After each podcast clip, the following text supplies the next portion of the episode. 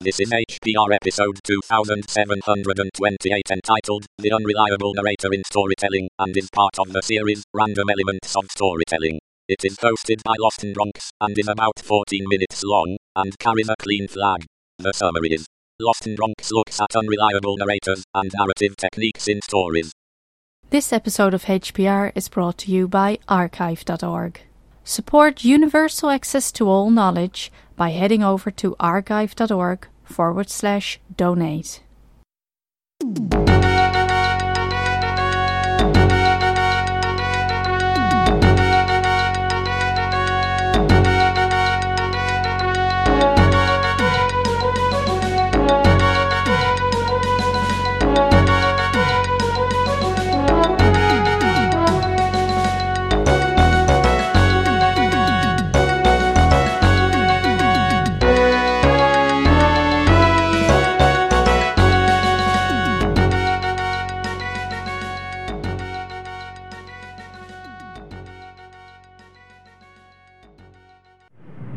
Hello, this is Lostnbronx, and you'll have to forgive the audio quality. I'm in the car right now. Today, I would like to talk about the concept of the unreliable narrator in storytelling. Now, if you're not familiar with this, this is basically a narrator or a dominating character who we can't trust. But perhaps we don't know that right away, or maybe we don't know that until the very end. A character that perhaps is lying to us, or lying to themselves, or just by virtue of the plot of the story is lying to everyone. And that doesn't become clear at all until the end of the story. Now, what do I mean? Are there hard examples? Well, there are some good, fairly recent examples that mostly everybody knows. The entire concept of the story, The Usual Suspects, the film, revolves around the unreliable narrator. Kevin Spacey's character in that is spinning this elaborate tale concerning murder and theft and betrayal and ambition and greed. And it isn't until the very end that we find out that probably none of it is true. Not a single bit of it may be actual. That nothing we just saw may, in fact, have any meaning whatsoever. Now, there's a recurring villain in that film called Keyser Söze, who we only hear about through his stories. And many people have interpreted the structure of the film at the very end that he, in fact, is Keyser Söze. But that's not explicit. If you go back and watch that film, you realize that there may not be a Keyser Söze. There may not, none of it, none of it may be real. It all might be a lie that he has spun masterfully to the police in order to walk out a free man. Now, that's one example. Another much more recent example is Mr. Robot, the TV show. In the first season of Mr. Robot, he tells us lots and lots of things about himself and about the world around him. And it isn't until a good portion of the story through that we realize that he is living in a dream world, this guy. He doesn't know necessarily what's true and what isn't. And he sees characters that aren't there. He remembers things, he forgets things left and right. All of this makes him an unreliable narrator, and yet he's the one guiding us through this tale.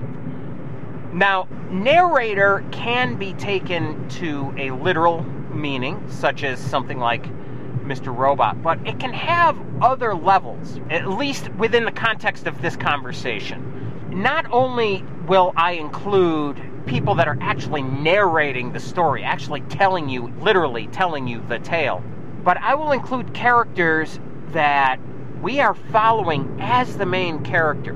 There may not be an actual narrator in the story. We're just following these people. And because we're following them, we tend to give them a great deal of credit. We tend to believe that what they're saying is true. We're following their story and we're supposed to believe it. Whatever it is they're doing, we're buying it because this is the main character. But then you find out that this character is crazy. Then you find out that this character doesn't know what they're doing. Fight Club is one of those where you find out the guy is nuts at the end. You, eh, there are plenty of stories like this where you can't trust what's going on. You don't understand necessarily that any of this stuff is real.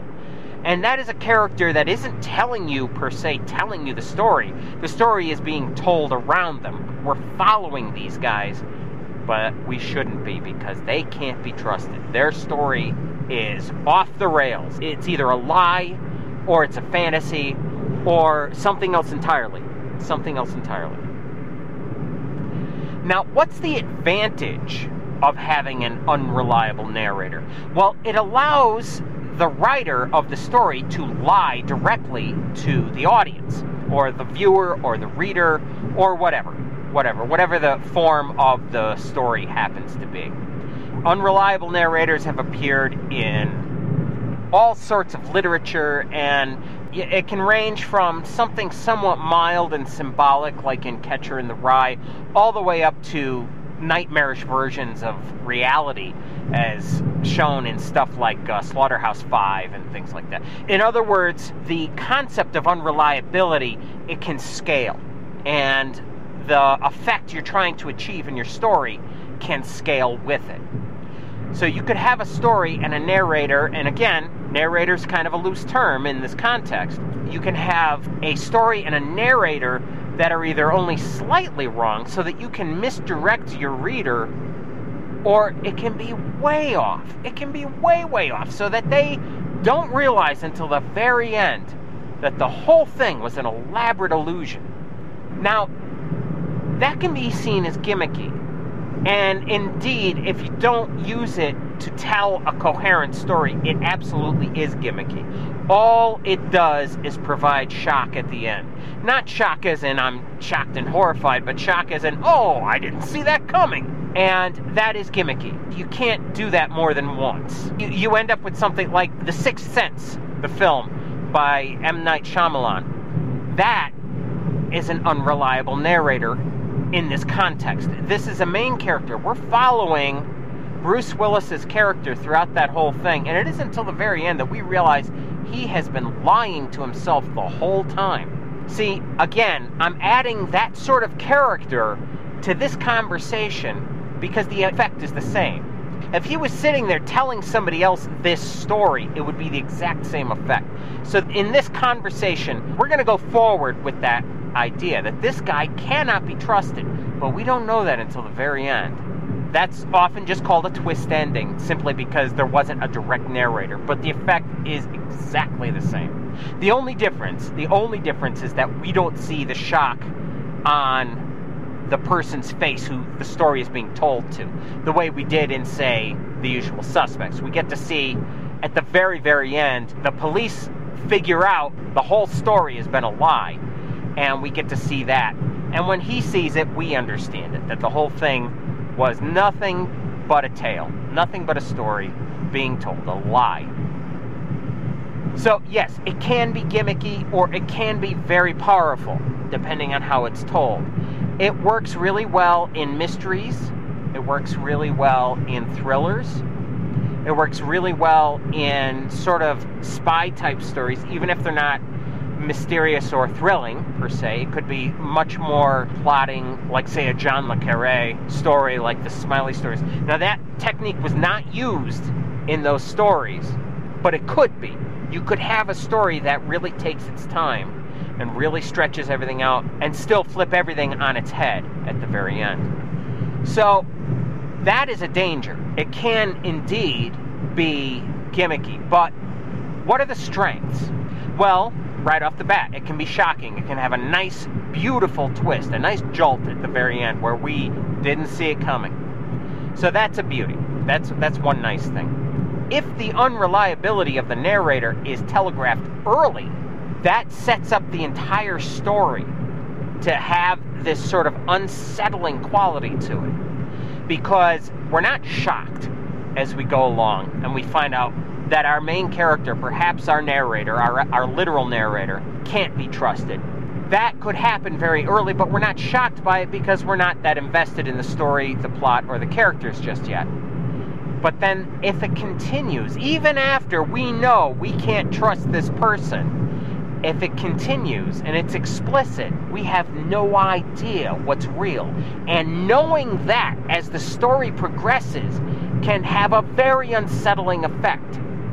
This sort of technique works really well in horror films, psychological thrillers, and that sort of thing, where the main character is perhaps unstable or maybe unstable or maybe seeing ghosts or that sort of thing we don't know what's true because the main character doesn't know what's true, and it gives the entire thing an unsettling, eerie quality that's above anything you like. Say, if it's a film, uh, the sound effects, the music, the way the thing is filmed, and the portrayal of the characters by the actors, and the writing. On top of all of this stuff, you have the structure of the story that is making the entire thing a little bit eerie, a little bit off. You just don't know what's going on because the main characters don't know. That's one way to approach it. Another one is to have a similar story and have a main character who is deliberately trying to fool everybody, and we know it. We know they can't be trusted, and we're held in suspense because this character could do anything especially if it's been shown early on that this is a despicable character who's capable of doing terrible things. When they start lying left and right, lying to us, lying to the other characters in the story, the entire experience keeps us on edge because we don't know what's coming next. We don't know what they're going to do. We don't know what they're going to say. So, those are two advantages. Another one is if you are allowing yourself to inject fantasy into the story. And it doesn't have to be fantasy like elves and fairies. It could be fantasy in the character's head, it could be fantasy in someone else's head, or it could be something like a musical sequence. If you can inject some sort of fanciful element to the story, it allows you to tell another dimension to this tale. It allows you to bring in other elements so that you can start illustrating things more symbolically. You can perhaps add a great deal of humor that way. You can use other techniques by simply running with the concept that the main character, the narrator, whatever, whatever it is they're telling you, it's not true. And if that is known and understood right off the bat, then you can make use of that technique within that fanciful element. Now, the fantasy, again, it doesn't have to necessarily be unreal. It could be something as simple as remembering somebody and their memory of this person, we get to see it on the screen. In, I think it was the fourth season of the Scandinavian television series Bron, a new character was introduced. And this character spends several episodes talking to his wife. He comes home, he talks to his wife, they seem to have a loving relationship, and then he goes out and he picks up women at a bar. And she encourages him to do so. So it's a very strange relationship, and we have no idea what's going on. They seem to be so happy, and yet he goes out and does this and actually seems quite miserable doing it. So why is he doing it? Well, he's doing it because she's not really there. She's a memory. She's gone. She's out of his life, and he remembers her the way he last saw her. But we don't get that information. During these scenes, we are following this character we are letting him lead our story. He is our, for lack of a better term, he is our narrator. And he can't be trusted because he sees his wife as if she's still there. He talks to her, he tells her about his day, he tells her about all the wonderful things they're going to do together. He's not crazy, he's grief stricken. And that's established in the story. But other characters might be crazy. Other characters might continue to talk to someone who's not there for a very long time, and we never hear about it. Well, speaking of hearing about it, I guess this is just a very brief discussion about a, a pretty complex narrative technique, or it can be. If you have any comments yourself about this episode or any other episode, please leave them on Hacker Public Radio. Or better yet, please, please, please do your own episode. You have interests and you have opinions, and we want to hear about them. This has been Lostnbronx. Thank you for listening. Take care.